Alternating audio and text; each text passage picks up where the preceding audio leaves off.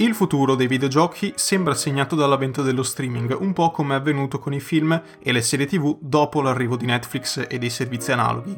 Google Stadia prometteva di essere l'avanguardia dello streaming videoludico, ma come stanno davvero le cose ad oggi? Streamare un videogioco è davvero uguale a scaricarlo o possederlo su disco? Oggi lo vediamo in questa puntata del podcast. Ciao a tutti, sono Daniele, ma potete chiamarmi anche Kiral e questo è il mio podcast. Bentornati, benvenuti su Kiralcast.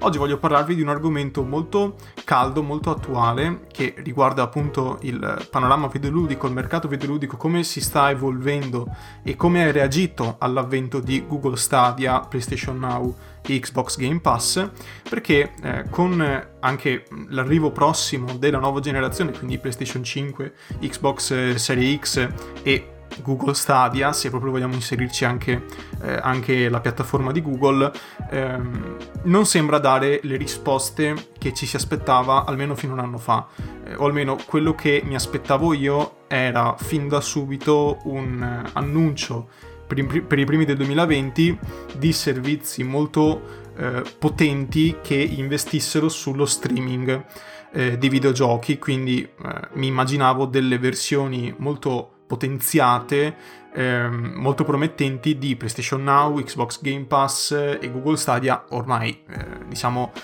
aspettavo un grande lancio che deve ancora avvenire, è ancora in fase beta se vogliamo, eh, ha un parco titoli abbastanza deludente, eh, pochi aggiornamenti, quei pochi sono quasi tutti quanti titoli indipendenti che ci può stare fino a un certo punto però, mm, perché la piattaforma che prometteva di rivoluzionare il mondo dei videogiochi in realtà si è dimostrata essere un po' un buco nell'acqua almeno fino ad ora. Vi ricordo che appunto Google Stadia deve ancora uscire tecnicamente, eh, è solo per eh, gli utenti che hanno deciso di acquistare il pacchetto, il pacchetto fondativo, quello promozionale, eh, che comprendeva il Chromecast Ultra, il controller, eh, l'abbonamento per tre mesi, eccetera, eccetera.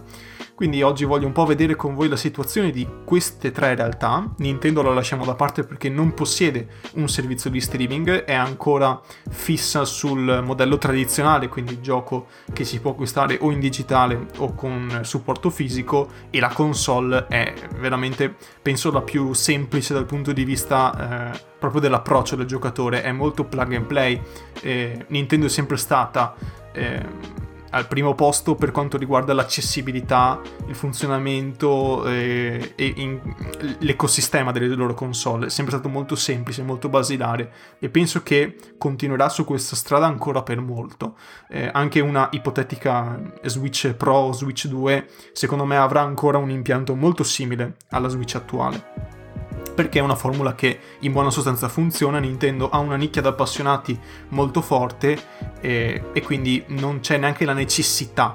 Eh, ho sempre detto che Nintendo gioca in modo trasversale rispetto a Microsoft, Sony e anche Google, eh, la, la neonata Google per quanto riguarda i videogiochi, cioè è molto probabile che un utente Nintendo eh, abbia solo una console Nintendo o abbia anche un'altra console, mentre è molto più difficile che un utente PlayStation abbia anche qualunque altra console.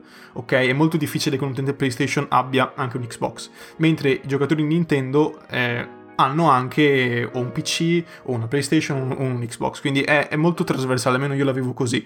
Eh, ho una PlayStation 4, ho anche una Switch e non, non, non, cozzano le cose perché Nintendo almeno io la utilizzo sempre per le esclusive eh, o determinati titoli, mentre mm, PlayStation è, è sempre eh, una cosa diversa, è molto più ammiraglia, rispetto, molto più principale rispetto a, a Nintendo Switch. Comunque sia, ehm, chiusa parentesi Nintendo, ecco perché non la annovero in questo, ehm, in questo discorso che farò. Per quanto riguarda Google Stadia, io ne avevo già parlato a più riprese eh, fin dall'annuncio sul vecchio podcast, avevo parlato delle mie impressioni su quello che secondo me era interessante del servizio e su tutti i dubbi che potevano esserci riguardo proprio alla, eh, alla formula del gioco in streaming. Mm, in buona sostanza mie, i miei dubbi, le mie perplessità arrivavano dal fatto che il gioco in streaming è un... È come uno sparo sul vuoto, è come gettarsi da, da un dirupo senza sapere cosa c'è sotto, perché secondo me eh, a livello globale non, non, siamo ancora totalmente pronti dal punto di vista delle infrastrutture, quindi internet banalmente, internet non arriva dappertutto con la stessa intensità e, e ci sono grosse zone che eh, soffrono il digital divide, quindi hanno eh, differenti tipi di connessioni e non tutti possono permettersi di giocare in streaming. Quindi ad oggi un utilizzo generalizzato, massiccio dello stream, come pensato da Google, non è possibile, non è tecnicamente possibile.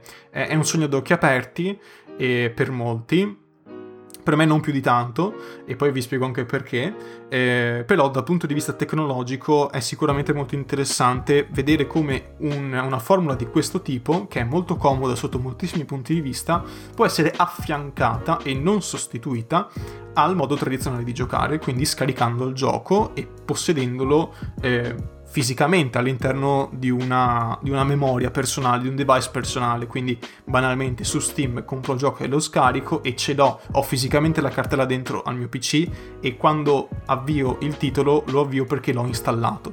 E uguale su una qualunque console io o ho il CD con l'installazione all'interno oppure lo scarico dallo store, in ogni caso il file è fisicamente presente dentro la mia console. Mentre con lo stream non avviene questo, cioè la console non ce l'ho, ce l'ha Google suoi, nei, nei, suoi server e la console gira non a casa mia ma a, mm, a casa Google, ok? Quindi io vedo semplicemente uno stream. Questo ovviamente è un vantaggio per chi non possiede un PC eh, potente che mm, magari non riesce a far girare titoli di ultima generazione, eh, anche se eh, molto diciamo ironicamente Google Stadia in questo momento ha quasi solo titoli molto leggeri, eh, indipendenti, quindi non ci sarebbe neanche bisogno dello streaming, mm, qualunque PC sarebbe in grado di far girare que- mm, la maggior parte dei titoli che sono presenti in questo momento in Google Stadia, ma questo è un altro discorso. Comunque sia dal punto di vista ideale eh, sarebbe molto molto comodo, cioè mi permette di non investire troppo sulla macchina su cui giocare e mi permette comunque di giocare a tutti i titoli nuovi che stanno uscendo. Ehm, ripeto, al momento Google Stadia non è questo, dimenticatevi questo, non è così, eh, è semplicemente un modo per giocare titoli indipendenti o eh, titoli famosi ma del passato, quindi anche di questa generazione attuale, quindi PS4 e Xbox One, eh, ma soprattutto delle, delle, generazioni passate o dell'inizio di questa generazione, quindi non, non, è che se esce Final Fantasy VII Remake lo trovate subito su Google Stadia, non funziona così, eh, deve ancora partire, in questo momento Google secondo me sta testando la tecnologia tecnologia, perché è la, è la prima, ehm, la prima società che si può permettere di affidarsi completamente allo stream eh, da un punto di vista monetario intendo perché banalmente è Google mentre se PlayStation quindi Sony eh, non creasse PlayStation 5 e si affidasse semplicemente su PlayStation Now semplicemente sarebbe appunto un tuffo nel vuoto bisognerebbe avere le spalle coperte in qualche modo. E, e in più i giocatori sono abituati ad avere la console o il PC eh, per tutta una serie di motivi eh, molto banalmente il primo di, mm, mm, tra, tra, i tanti è che si è sempre fatto così si è sempre avuto la console si è sempre avuto il PC in qualche modo un supporto fisico performante bisognava averlo. E in più c'è anche la questione del collezionismo quindi l'acquistare il gioco l'averlo sempre con sé sia fisicamente che digitalmente. Ci sono delle piccole differenze che poi vedremo anche anche da un punto di vista legale e normativo eh, perché mm, noi quando compriamo un gioco non stiamo comprando la proprietà del gioco, ma la licenza d'utilizzo del gioco, che sono due concetti diametralmente opposti. E, ehm, anche con il gioco in stream noi abbiamo una licenza d'utilizzo, ma ci sono tutta una serie di problemi, come banalmente mi, cro- mi, mi, cade la connessione e non posso più giocare, fine, io con un gioco quando lo scarico lo avvio, a meno che non eh, abbia necessità di una connessione sempre attiva, quindi non sia un gioco multiplayer, io posso tranquillamente avviarlo nonostante non abbia internet a casa. Eh, e il concetto è quello, lo scarico per averlo sempre. Eh, mentre con i giochi in stream sì, ho comunque una licenza, ma la licenza, diciamo, eh, ha un senso dal momento in cui eh, ho una connessione che mi permette di giocare. Quando questa connessione manca, io la licenza è come se non ce l'avessi perché non posso giocare.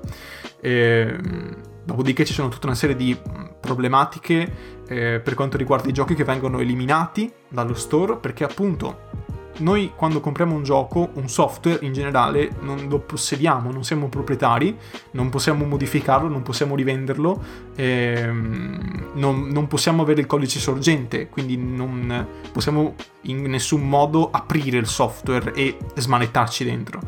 Eh, tranne in determinati casi per determinate modifiche tipo le mod sono quelle sono ammesse c'è chi non le vuole e poi c'è chi invece è molto più eh, diciamo accondiscendente faccio un esempio eh, Dark Souls in generale i Souls like di From Software non sarebbero così tanto giocati se non ci fossero le mod su PC questo è un dato di fatto perché le mod aggiungono un po' di pepe al gioco eh, ci sono delle mod che permettono di affrontare una run in modo diverso, quindi per esempio con i personaggi eh, che hanno oggetti randomici piuttosto che con boss aggiuntivi, con eh, delle modifiche alla mappa, queste sono ovviamente eh, lecite e anzi mh, oserei dire che sono incoraggiate eh, da, eh, da, da, From Software, ma comunque sia questo è è un altro discorso. da un punto di vista ehm, contrattuale chi ha la licenza di utilizzo non può diciamo, scoperchiare il vaso di Pandora, ma può semplicemente utilizzare il software eh, nel modo in cui è stabilito, quindi chi ha il software su PlayStation 4 giocherà solo su PlayStation 4, non può cedere il gioco, ehm, non può appunto metterci le mod perché PlayStation 4 non, non, non, ha il supporto alle mod e tutto ciò che ci siamo detti. In più mille altre cose, però le cose principali sono queste. Ehm, quando noi appunto abbiamo un gioco in streaming, tutto ciò è, mm, diciamo, sottoposto a una condizione generale e che, che, è se tu hai le connessioni giochi e la tua licenza ha un, ha un senso, se tu non, non hai le connessioni non giochi. Con tutti i problemi che ci sono oggi dal punto di vista delle infrastrutture a, alle connessioni internet, questo tipo di approccio è riservato solo a chi ha la fortuna di vivere in una zona ben coperta, con una buona ricezione, con una buona connessione e, e anche nonostante tutto ciò, dal momento in cui salta la corrente non puoi più giocare banalmente, mentre con una console portatile, per esempio, puoi continuare, nonostante tu non abbia la connessione. Per dire, con Nintendo Switch io continuo lo stesso, perché è portatile, o meglio è ibrida e se ce l'ho portatile gioco uguale. Ehm, oppure eh, posso semplicemente spostarmi e posso continuare a giocare, mm, posso scaricare di nuovo il gioco e giocare di nuovo. Eh, quindi il, il, il, il grosso problema dello streaming ad oggi è che non è per tutti. Quindi io non so quanto eh, quanto pubblico possa essere interessato in questo momento allo streaming e non è un caso che Stadia sia disponibile solo su alcuni paesi, non tutti, eh, e solo alcuni utenti giocano a Stadia e non tutti, perché non tutti hanno il, eh, l'abbonamento, non hanno il, il, pacchetto iniziale, quello da 129 euro. Eh, quindi c'è questo, poi Stadia ha altri problemi, le funzionalità non sono state implementate, sono, sono implementate con calma, con molta calma, con molta calma forse troppa calma. Eh, in più ha una formula che secondo me è semplicemente sbagliata perché dal momento in cui uno ha l'abbonamento non ha accesso ai giochi o almeno solo ai due che vengono dati ogni mese e poi ciascun titolo deve essere acquistato cioè, o meglio, la licenza deve essere acquistata per ogni singolo gioco a prezzo pieno. E, e questo è un grossissimo problema perché mh, mm, questa è una cosa che vale anche per quanto mi riguarda per Sony e Microsoft, cioè non c'è nessun motivo per cui un titolo in digitale cost- debba costare come un gioco fisico. E dovrebbe costare, dal mio modesto punto di vista, molto meno. Eh, perché non c'è il costo di creare il, eh, il, CD che supporti il gioco, non c'è il costo di creare la custodia, il packaging le spedizioni, cioè non, non, ci sono tutta una serie di costi eh, che invece ha un supporto fisico come un CD. Quindi quando, cioè, mh, dal punto di vista meramente logico, eh, capisco se un gioco fisico costa, che ne so, 10 euro in più, 5 euro in più rispetto a un gioco in digitale. Eh, quindi Stadia ha anche, anche, questo problema, quindi magari poteva puntare sul fatto che i giochi costavano molto meno, come su Steam. Su Steam i giochi costano infinitamente meno rispetto a, eh, diciamo, all'acquisto fisico per PC. Quindi mh, mm, ci sono tutta una serie di problemi che si porta dietro Stadia, che di base è uscita dalla scena, non se ne parla più, e, e credo che si tornerà a parlarne solo con l'uscita delle nuove console, perché Google immagino che voglia allinearsi a, alle measure che di, di, fatto controllano il mercato videoludico, che sono Sony e Microsoft, e quindi andare un po' a rimorchio, almeno all'inizio. Eh, sfruttare eh, la luce eh, che avranno le nuove console per Mm, diciamo, annunciare le sue bombe, delle esclusive, perché Stadia non ha di fatto esclusive forti, non ha delle, non ha delle killer app eh, importanti, non ne ha avute al lancio. Eh, Destiny 2 non è una killer app perché è un gioco di mm, un paio di anni fa, anche di più forse, ho perso il conto, che ha dei problemi grossissimi per quanto riguarda la connessione, cioè alcuni modem eh, danno dei problemi eh, perché è un gioco sempre online e alcuni modem semplicemente danno dei, dei, problemi di connessione solo per il fatto che hai un determinato modem. Quindi non è neanche un gioco per tutti, bisogna smanettare per giocare a Destiny 2 eh, e anche a Destiny 1 purtroppo. Quindi eh, è sicuramente stato un lancio eh, della fase beta molto sottotono e cosa che secondo me è avvenuta in parte per PlayStation Now ed è avvenuto al contrario con Xbox Game Pass. Ehm, tra parentesi, l'abbonamento a Stadia Pro eh, costa 10 euro al mese. 10 euro al mese di fatto, non, non, secondo me, non giustificano eh, tutto ciò che hai con, con, Stadia Pro.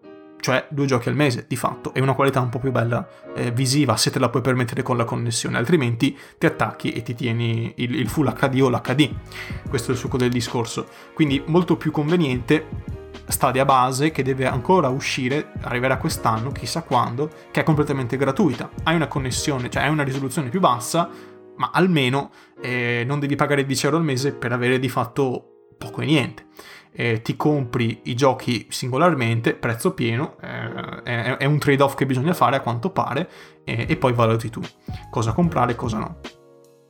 Dopodiché mh, mm, abbiamo PlayStation Now, che è un po' una via di mezzo. PlayStation Now, secondo me, ha le facoltà a tutte le carte in tavola per diventare un servizio di punta perché è sia su PC che su PlayStation 4 eh, è quello che costa meno di tutti perché eh, per l'abbonamento annuale eh, costa mh, mm, poco meno di 6 euro al mese sono 69,90 euro all'anno in questo momento in cui sto registrando ed è assolutamente competitivo eh, ha mh, mm, tutte le carte in tavola per poter essere un servizio must per ogni giocatore PlayStation, che secondo me potrebbe anche tranquillamente fagocitare PlayStation Plus, magari costare un po' di più, eh, che comunque sarebbe mh, mm, sotto il livello di Google Stadia e di Xbox Game Pass, eh, e quindi mh, avere un catalogo che non è solo di alcuni giochi, ma è di mh, mm, buona parte del, eh, quantomeno del catalogo PS2, PS3, PS4, perché ad oggi i giochi non sono molti, sono meno di 1000, sono mi sembra sui 600-700 giochi, eh, sono molto vari, eh, ci sono alcuni titoli molto belli, alcuni invece eh, un po' più secondari, almeno per quanto riguarda i miei gusti ovviamente, ehm, e quindi diciamo, al momento PlayStation Now io lo guardo con un tiepido hype per quanto riguarda le possibilità future. Io mi aspetto un'implementazione massiccia di PlayStation Now su PlayStation 5 eh, e staremo a vedere perché per quanto riguarda la retrocompatibilità PlayStation 5 ce l'avrà ma avrà una retrocompatibilità molto limitata cioè i giochi singolarmente dovranno essere resi retrocompatibili in buona sostanza quindi al lancio ne avremo un centinaio e PlayStation Now potrebbe essere un ottimo modo per ovviare ai problemi di, di, retrocompatibilità, eh, perché banalmente si possono streamare i giochi, PlayStation 2, PlayStation 3 e PlayStation 4. Mm, potrebbe essere un'idea. Eh, ripeto, questa è un'ottica comunque che, come potete sentire, non... Eh, non fa troppo affidamento sullo streaming perché mi aspetto comunque PlayStation 5, mi aspetto comunque i Blu-ray, mi aspetto comunque eh, il PlayStation Store con, eh, con, il download singolo dei giochi e questo è solo un supporto, eh, come per tamponare, eh, visto che appunto, per esempio, io avrò, eh, non so, i giochi su PlayStation 4 fisici, inserisco il disco, alcuni potrebbero non essere supportati nel momento in cui compro PlayStation 5. Quindi averli, per esempio, su PlayStation Now potrebbe essere un'idea. Eh, concedetto quindi, eh, sicuramente PS Now le, ha, il catalogo, ha il catalogo perché Sony ha i giochi, Sony e Nintendo hanno i giochi, questo è diciamo un mantra che secondo me mh, mm, può essere preso in considerazione perché mh, mm, la storia dei videogiochi potrebbe essere riassunta in Sony e Nintendo. Sony ha una miniera d'oro eh, che spero utilizzerà con PlayStation Now. Eh, perché anche, anche, i giocatori PC in questo modo possono giocare eh, le esclusive. Eh, possono giocare le esclusive semplicemente avendo l'abbonamento, mm, potrebbe essere una cosa molto utile. Ehm, anche solo da un punto di vista eh, della, eh, dell'archiviazione, della, del mantenimento di alcuni titoli, perché è un peccato che Mm, ehm, che ne so, sentire Square Enix che per fare il, il, la, la, remaster di Final Fantasy VIII eh, aveva perso il codice, cioè è un peccato, è un modo di conservare le vecchie glorie e, e per tramandarle alle generazioni future di videogiocatori che potranno sempre avere sotto mano un grosso archivio virtuale in streaming eh, dove possono accedere a titoli eh, magari sta, sta, uscendo il sequel, l'ennesimo capitolo di, un, di, di un'IP molto famosa e, e, io posso recuperarmi, che ne so, Kingdom Hearts, un domani uscirà Kingdom Hearts 10 e io posso giocarmi tutti i, i 30 capitoli precedenti perché con Kingdom Hearts funziona così, il, il numero del capitolo non equivale alla, alla, alla, progressione numerica ufficiale, quindi Kingdom Hearts 3 è tipo il sesto capitolo, ma va bene così, eh, quindi esce Kingdom Hearts 10, io ho PlayStation Now, Xbox Game Pass, Google Stadia e mi posso recuperare tutti i vecchi titoli, senza necessità di comprare una console apposita, senza necessità di comprare un CD apposito o un supporto apposito, è molto comodo. Eh, dopodiché abbiamo in assoluto il servizio più conveniente, eh, quello più largamente utilizzato, penso, eh, o comunque quello di cui si parla molto meglio, che è, eh, che è l'Xbox Game Pass. Nella sua versione Ultimate, quindi possibilità di utilizzarlo su Xbox, PC e in più avere il Live Gold, che è l'abbonamento tipo PlayStation Plus, per giocare online e avere qualche gioco, ehm, costa eh, appunto 13 euro al mese che per tutto quello che hai, cioè il catalogo dell'Xbox Game Pass, è mastodontico. È davvero un gioco i titoli che escono al momento. Eh, è davvero un recupero gran bei giochi, cioè il catalogo di Xbox Game Pass è fenomenale. Ed è tutto eh, appunto a disposizione del giocatore mm, attraverso appunto questa nuova tecnologia dello, de, dello streaming. Eh, tutto questo sarà decisivo secondo me per Microsoft nella nuova generazione perché chiaramente è eh, plateale che lo stream sarà eh, fondamentale per una nuova Xbox, cioè ci stanno molto, ci stanno investendo molto, vedo che Microsoft come strategia ha proprio quella di creare questo mastodontico archivio eh, sempre aggiornato e sempre a disposizione sia su PC che su, che su Xbox quindi stanno puntando molto nel lato stream, nel lato servizio quindi game as a service come dicevo in una vecchia puntata del podcast. Eh, Microsoft è sempre più incentrata sul servizio videoludico che non tanto sui, sulle singole esclusive mentre PlayStation vedo che sta eh, diciamo un po' sottovalutando forse PlayStation Now eh, e sta puntando di più sulle esclusive. Eh, quindi è molto più tradizionale sotto, sotto, questo punto di vista PlayStation, almeno questo è un po' ciò che sto sentendo nell'aria in questi ultimi mesi, eh, da quando Google Stadia è arrivata. Eh, perché se c'è una cosa buona che ha fatto Google Stadia è proprio quello di aver, dato, di aver dato un piccolo scossone, piccolo, eh, perché eh, all'inizio eh, si temeva che eh, avesse tutte, mh, mm, diciamo, tutte le carte in tavola per ribaltare il mercato, così non è stato. Vi ripeto, lo stream è una cosa che si affianca al gioco tradizionale, non lo sostituisce e e quindi diciamo mm, PlayStation Now e Xbox Game Pass eh, sono un po' nati, hanno avuto uno slancio proprio grazie a Stadia eh, e quindi se, se, vogliamo Game Pass è nato grazie a Stadia, ecco, eh, così come lo conosciamo oggi. Quindi questa è un po' la panoramica dei servizi che oggi mettono a disposizione lo stream. Vi ripeto, stream che ha grossi problemi. Lo stream, io ho provato ovviamente mh, mm, PlayStation Now su PlayStation 4 all'inizio e una cosa che mi ha dato un fastidio viscerale è la coda, per dire. Eh, cioè io ho l'abbonamento, ho il gioco in licenza, ma non posso usare la licenza perché c'è gente in coda e quindi non posso sentire il server. Queste sono piccole cose che possono sembrare mm, possono passare inosservati, magari uno gioca un titolo poco, eh, poco giocato in quel preciso istante, quindi la coda non la vede mai. Però io nel, nei sette giorni di prova ho appunto testato qualche titolo, più, um, Uncharted piuttosto che GTA, insomma ce n'era qualcuno e, e, tutti quanti mi hanno dato la coda. Sarà perché era, c'era la, la prova, però già solo il fatto che potrei avere questo disservizio, che è un disservizio, c'è poco da fare, che non dipende nemmeno da me, e magari quando esce un nuovo gioco per grazia divina è anche su PlayStation Now eh, e non posso giocarci perché ci sono 50 persone in coda, 100 persone in coda, 1000 persone in coda, 2 persone in coda, anche solo una persona in coda darebbe fastidio, eh, perché non vedo il motivo di dover aspettare. Ho la licenza, posso utilizzarlo, invece no. E tutto ciò è mh, mm, formalmente legittimo, perché tu non possiedi il gioco. E qui veniamo a un altro punto. Cioè che differenza c'è tra eh, avere la proprietà di un bene e avere la licenza di utilizzo di un bene? Sono cose molto diverse.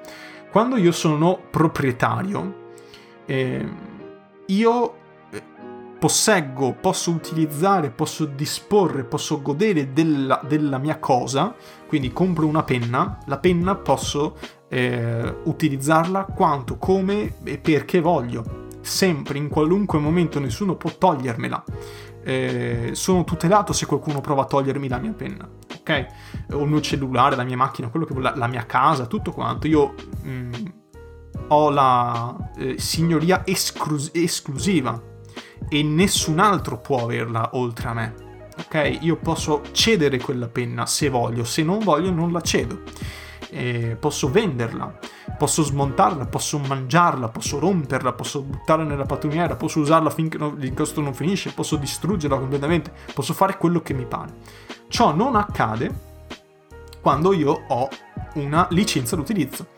Cioè, eh, per esempio, se voi prendete una qualunque custodia di qualunque gioco che voi abbiate in casa, eh, oppure andate su qualunque store e leggete le cose scritte in fondo, che di solito non si leggono, eh, viene detto appunto a chiare lettere che ciò che avete è una licenza di utilizzo anche con i giochi fisici.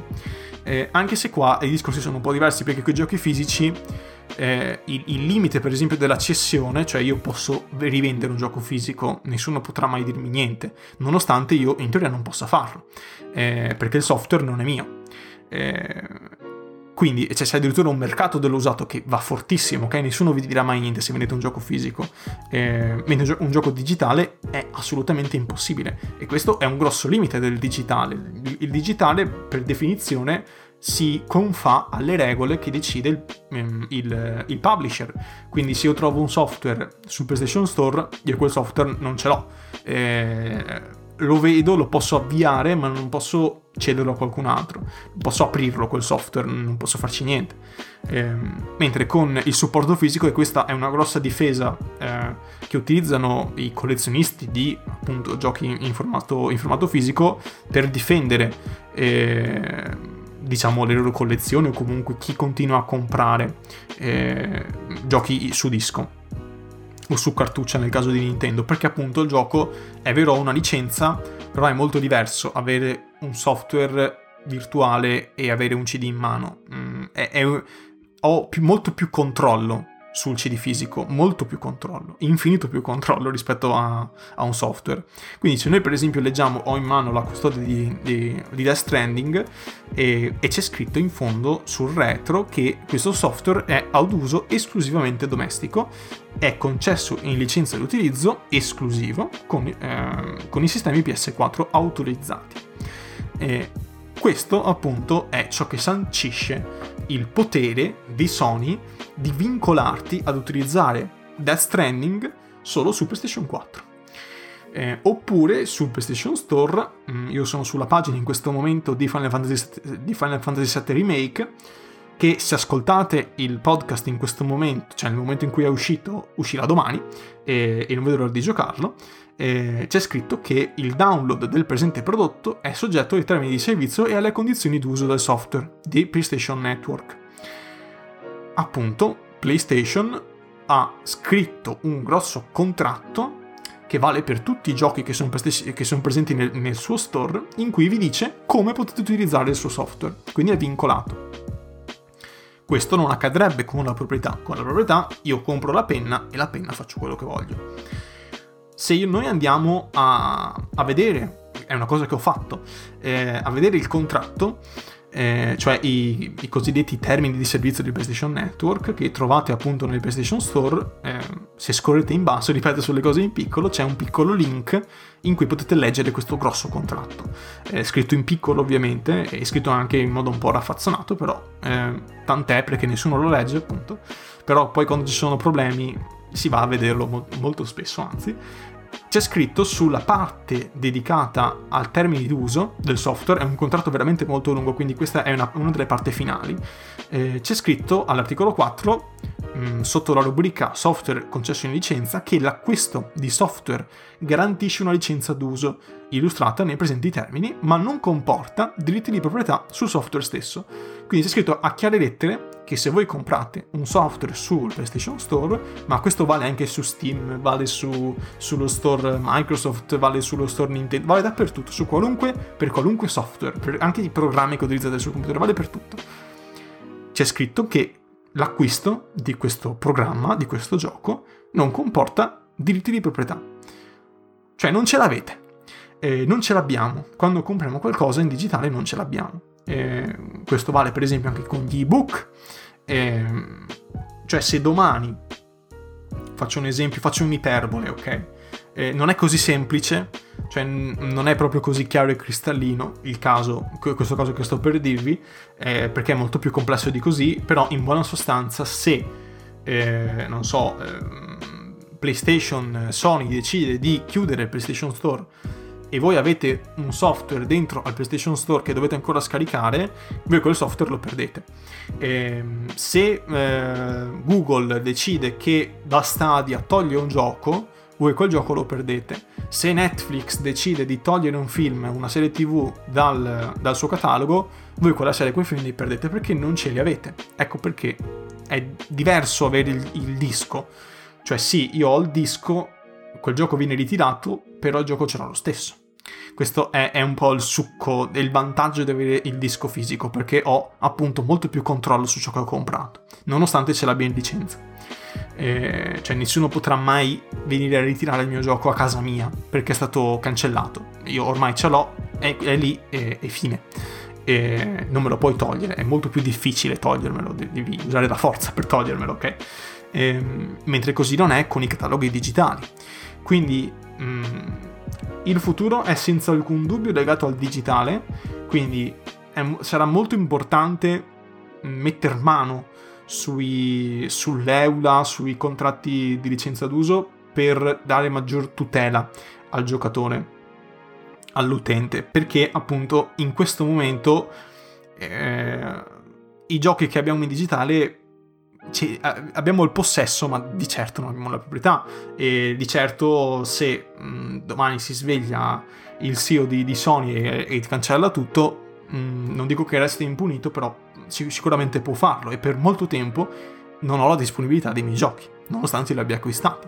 Se domani Steam non funziona, io alla mia libreria non accedo più, eh, nonostante io abbia comprato le licenze di tutti quanti i giochi. Quindi è, mh, mm, chiaramente questa è un'iperbole, sono casi estremi che forse non si, veri- non si verificheranno mai. Però forse, eh, però possono verificarsi, però può succedere eh, hai voglia tu di avere tutti i giochi e in tempi brevi funziona così, andate proprio tranquilli. Eh, quindi sì, il digitale è sicuramente mm, un fattore su cui in molti eh, investiranno sempre di più, quindi il supporto fisico dei giochi, quindi i CD, le cartucce spariranno. Questo lo vado proprio, eh, lo dico con, eh, con una certa sicurezza perché il digitale banalmente è, è, oltre ad avere tutti questi grossi problemi dal punto di vista della tutela dell'acquisto, eh, hanno dei vantaggi sovrumani, perché quando le cose funzionano sono spettacolari, senza aver bisogno di cambiare il disco, a, a, a stare attenti che il disco non cada se non si striscia e non parte più il gioco, stare attenti eh, di togliere il disco, sostituirlo, eccetera, avere la collezione occupano molto spazio, mentre su, su dentro una console, dentro un PC, questi problemi spariscono completamente. Eh, certo, il file può essere danneggiato, ma lo posso riscaricare, posso contattare il supporto, cioè è molto più semplice risolvere il, il, il problema. Eh, col disco fisico lo rido indietro, chissà se me lo cambiano, chissà se vale la garanzia e chi, chissà no, cioè è, è, tutto molto più aleatorio in quel, in quel campo, almeno secondo me. Ehm, quindi il digitale ha una serie di vantaggi indiscutibili, ok? Questo vale anche per quanto mi riguarda per i libri, per i fumetti, per qualunque cosa. Mm, tutto sta andando verso quella direzione e, e va bene che sia così. Restano delle tutele molto soft, per utilizzare un termine elegante, eh, nei confronti del consumatore, perché i contratti, cioè leggeteli, leggete anche solo qualche stralcio delle cose che potete fare con quel software e sono veramente pochi, eh, e che si limitano in buona sostanza a cliccare play e, e cliccare ehm, chiudi sessione quando avete finito di giocare, punto. Questo è in buona sostanza quello che si può fare. E, ehm, e lo streaming, se lo streaming, diciamo, eh, prenderà sempre più piede, sicuramente sarà uno step successivo, però io vedo ancora molto immaturo eh, il download dei giochi in digitale, cioè non, come, non lo vedo come una fase totalmente compiuta, sotto il profilo videoludico almeno. Mm, quindi secondo me per, per, tutta la prossima generazione sarà sempre un, un, affia- un, un affiancamento del download e lo stream. Dopo si passerà solo allo stream, ma solo quando ci saranno abbastanza persone che potranno permettersi una connessione ad alta velocità stabile e, e che non dia fastidio con input lag, problemi di, di, di, linea, crash e tutto ciò che ne consegue, perché mh, sulla carta è tutto molto bello, però bisogna vedere nei fatti come funziona. Eh, come verranno ritoccati i contratti di licenza, perché c'è mh, tutta la parte del download e della conservazione non esiste più eh, per lo stream e quindi come funziona? Cioè eh, è molto più semplice togliermi un gioco con lo streaming, appunto come con Netflix. Con Netflix questa è una cosa che non viene mai pubblicizzata da Netflix stessa, perché ovviamente è, una, nota, è una nota di demerito. Ogni mese vengono tolti una svaligiata, una, una quantità folle di titoli. Ehm, viene tolta e, e, voi non ne potrete mai più vedere quei titoli. Eh, fine, è finita lì. Eh, perché perdono i diritti. Beh, molto banalmente Netflix, come qualunque altro comune mortale, perde i diritti dei suoi prodotti e non può più averli nel suo catalogo. Questo accade anche con Google Stadia, PlayStation Now, Xbox Game Pass. Fine, è pacifico che sia così. Eh, bisogna un po' abituarsi all'idea di perdere i giochi. Se io sto giocando a, eh, non so, Final Fantasy VII Remake, ok, per dirne uno a caso che sta uscendo proprio in questi giorni, e, e sono a metà, magari sono molto lento, ho il diritto di essere lento a giocare i miei giochi, perché ho la licenza di utilizzo, posso giocare alla velocità che voglio io, se gioco un'ora ogni sei mesi io devo poterlo fare, perché il gioco ce l'ho in licenza, in, in buona sostanza è mio, e dopo sei mesi eh, Square Enix dice sai cosa c'è? Io lo tolgo dal PlayStation Now perché basta. Secondo me è più vantaggioso averlo sull'Xbox Game Pass. E io lo perdo. Ciao. Tanti saluti. Non ho l'Xbox Game Pass io il gioco l'ho perso. E questo non accade con i giochi in download. Ci sono console che vengono eh, vendute a peso d'oro che hanno ancora PT all'interno. Eh, e PT non c'è nello store PlayStation. Non, non esiste più. È un progetto chiuso però ci sono console che l'hanno scaricato e che ce l'hanno ancora, punto. E vengono vendute così, col PT dentro. E questo bisogna un po' entrare a patti con questa cosa qua e al tempo stesso eh, fare di tutto per modificare queste cose perché il, il, consumatore non ha voce in capitolo questo è poco ma sicuro eh, bisogna aspettare e far capire alle, a, a, ai publisher, a chi detiene i diritti dei giochi, che mm, il, diciamo, la rotazione di titoli all'interno dei cataloghi deve essere molto più lenta e in più ci deve essere un grosso avviso, secondo me, sopra un videogioco, su un catalogo, per esempio su Google Stadia, eh, in cui si dice questo titolo sta per essere cancellato tra, non so, mm, tre mesi. Tra tre mesi lo perdi, quindi ti ho avvisato. Questo è già qualcosa. Eh, oppure creare un catalogo completo che io mi posso vedere con calma ogni tot tempo, ogni settimana, ogni mese, ogni sei mesi, ogni tre mesi, quando volete voi, ogni anno, con tutti i titoli che stanno per arrivare, che questo c'è già, e tutti i titoli che stanno per uscire. E tra quanto tempo? E con che modalità? Eh, e se vengono tolti prima in un paese e poi in un altro. Cioè, eh, ci vogliono tutta una serie di tutele nei confronti di chi quei giochi ce li ha in licenza e li può giocare. Eh, perché altrimenti lo streaming mm, per me è bocciato.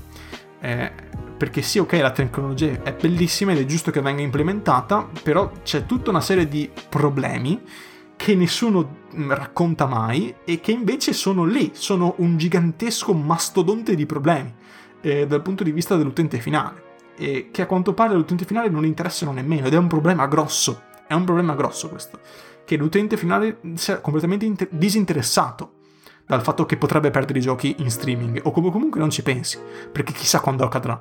Perché su Netflix non lo nota, per esempio, su Amazon Prime Video non lo noti, non ti viene detto. Magari quelli meno visti vengono tolti, insieme a quelli di cui si perdono i diritti, e poi comunque la valanga di roba che viene aggiunta è talmente tanta che non ci pensi neanche al fatto che hai perso un sacco del catalogo da quando, Netflix, da quando Netflix è uscito o qualunque altro servizio di streaming.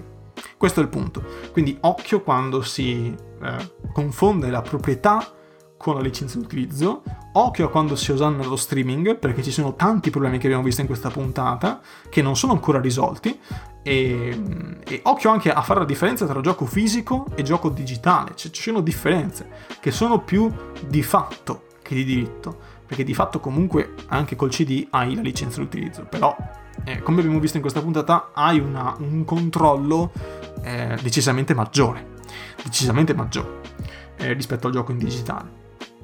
Con ciò detto, io ho finito quello che volevo dirvi, vi ho un po' ehm, fatto la panoramica di eh, tutti questi servizi, eh, quindi Stadia, Xbox Game Pass, mm, PlayStation Now, per fare un po' il quadro della situazione attuale. Abbiamo visto che in assoluto quello più eh, utilizzato, quello più nutrito dal punto di vista del catalogo e quello più supportato è senza alcun dubbio Xbox, Xbox Game Pass, ehm, mentre quello un po' eh, diciamo che ha tutte le carte in tavola per poter essere il nuovo Xbox, eh, Xbox, Game Pass, ma non ce la fa per tutta una serie di motivi legati soprattutto al catalogo, è PlayStation Now e poi c'è Stadia che è una grossa incognita, mh, mm, eh, è una grossa delusione per quanto mi riguarda, perché di fatto è, stat- è uscito in accesso anticipato, ma era troppo acerbo. Per quanto mi riguarda, Google Stadia grossissimo flop, eh, grosso flop. Spero che non faccia la fine dei progetti Google che vengono abbandonati, perché ripeto, chi ha l'abbonamento 3 mesi sta giocando eh, con Stadia Pro, con la Premiere Edition, eccetera, eccetera, e si sta godendo qualche titolo, poi magari Stadia fallisce, viene chiuso tutto e tu giochi, ciao ciao, li perdi. Nonostante magari tu abbia appena sottoscritto l'abbonamento, tu i giochi non li vedrai mai. Quindi questi sono altri problemi che ci potrebbero essere mm, legati a, a, Stadia, che non sta andando, secondo me, come Google pensava. Ehm, è facile fare la, la beta sulla pelle dei giocatori questa è una cosa un po'... Eh, cioè è, è, poco carino ciò che ha fatto Google secondo me, cioè avrebbe potuto metterlo giù in modo molto diverso. Quindi dire stiamo lavorando a questa cosa qua, eh, abbiamo bisogno di tot beta tester, candidamente perché i giocatori in questo momento sono delle cave. Per, per mh, poter eh, migliorare le infrastrutture, i server, Stadia stessa e, e poter vedere se, se, il servizio funziona. Quindi invece di dire lo facciamo uscire prima, no. Eh, dire noi non lo facciamo uscire, però abbiamo bisogno di tot persone, tot beta tester che lo utilizzino per tot tempo, fin tanto che non esce, perché dobbiamo calcolare, fare le nostre verifiche, vedere se funziona o se non funziona. Secondo me dal punto di vista della comunicazione sarebbe stato molto più allettante, molto più onesto, molto più sincero, cristallino, e invece così è tutto un po' camuffato da annuncio, non annuncio, rivoluzione, non rivoluzione, insomma un po' tutto fumoso, e poi far uscire. Stadia Pro con l'abbonamento dove hai tutti i giochi, tutti quanti i giochi, non lo fai costare 10 euro al mese, ma magari 20, 15, lo fai costare tanto perché hai tutti i giochi del catalogo e sono giochi, non sono film, non sono serie tv, sono giochi che possono durare fino a 100-200 ore, ok? Non è un film da un'ora e mezza. Ehm, il, il servizio, se è costruito bene, se i giochi all'interno sono validi, eh, viene sottoscritto e in più avere Stadia base gratuito dove compri singolarmente le licenze dei singoli giochi. Sarebbe stato con ovviamente mm, un prezzo minore perché è in digitale. Questo secondo me sarebbe stato diciamo, l'apoteosi di Stadia, tutto ciò che poteva dare. Ovviamente le funzionalità che non ci sono eh, al, al, lancio mm, doveva, eh, diciamo, avrebbero dovuto esserci al 100%, non che le, le aggiunge un po' alla volta, intanto la gente paga, paga ma per niente, paga per avere metà delle funzionalità, non ha alcun senso, ok? O una parte delle funzionalità. Eh, a me darebbe fastidio, non è una cosa che farei mai, ok? Eh, quindi, questo è quello che volevo dirvi eh, riguardo questo argomento. Eh, con tutto tra parentesi che 10 euro al mese sarà il prezzo anche dopo l'uscita di Stadia Pro eh, e intanto con Stadia Pro all'uscita ci saranno tutte le funzionalità a 10 euro al mese mentre quelli che lo stanno usando adesso lo pagano 10 euro al mese con una parte delle funzionalità eh, non funziona doveva costare anche meno se vogliamo dirlo tutto ma comunque chiusa parentesi, mm, fatemi sapere cosa ne pensate, questo è un argomento molto caldo che sento molto sulla mia pelle eh, perché questo tipo di approccio allo streaming ha tutto ciò che serve per cambiare il mondo dei videogiochi, però forse lo stiamo facendo, eh, lo stanno implementando in un modo troppo raffazzonato. Eh, solo Xbox, solo Microsoft riesce ancora oggi a a dire la sua su questo campo e riesce a fare un buon lavoro, e, nonostante i problemi che restano, eh, che abbiamo visto prima, e, e, quindi bisogna vedere perché mh, forse abbiamo troppo anticipato i, te- i, i tempi. Google ha dato quella spinta che forse non ci voleva in questo momento, forse ci voleva quest'anno eh, o con l'arrivo del 5G massiccio però, mh, non come adesso.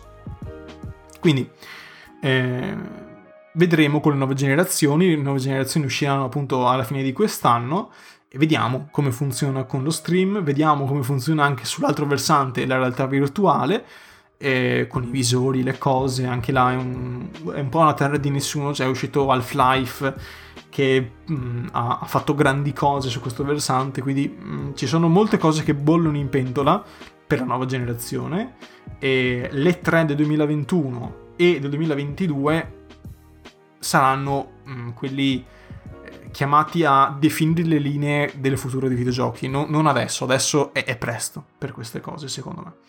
Quindi, con ciò detto, fatemi sapere cosa ne pensate.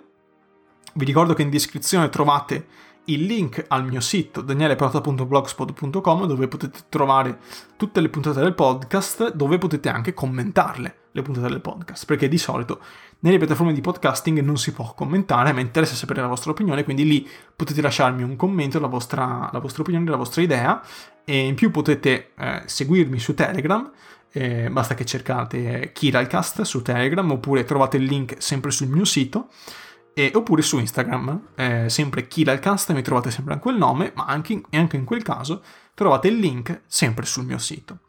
Con ciò detto, grazie mille dell'ascolto e noi ci sentiamo alla prossima puntata del podcast. Alla prossima!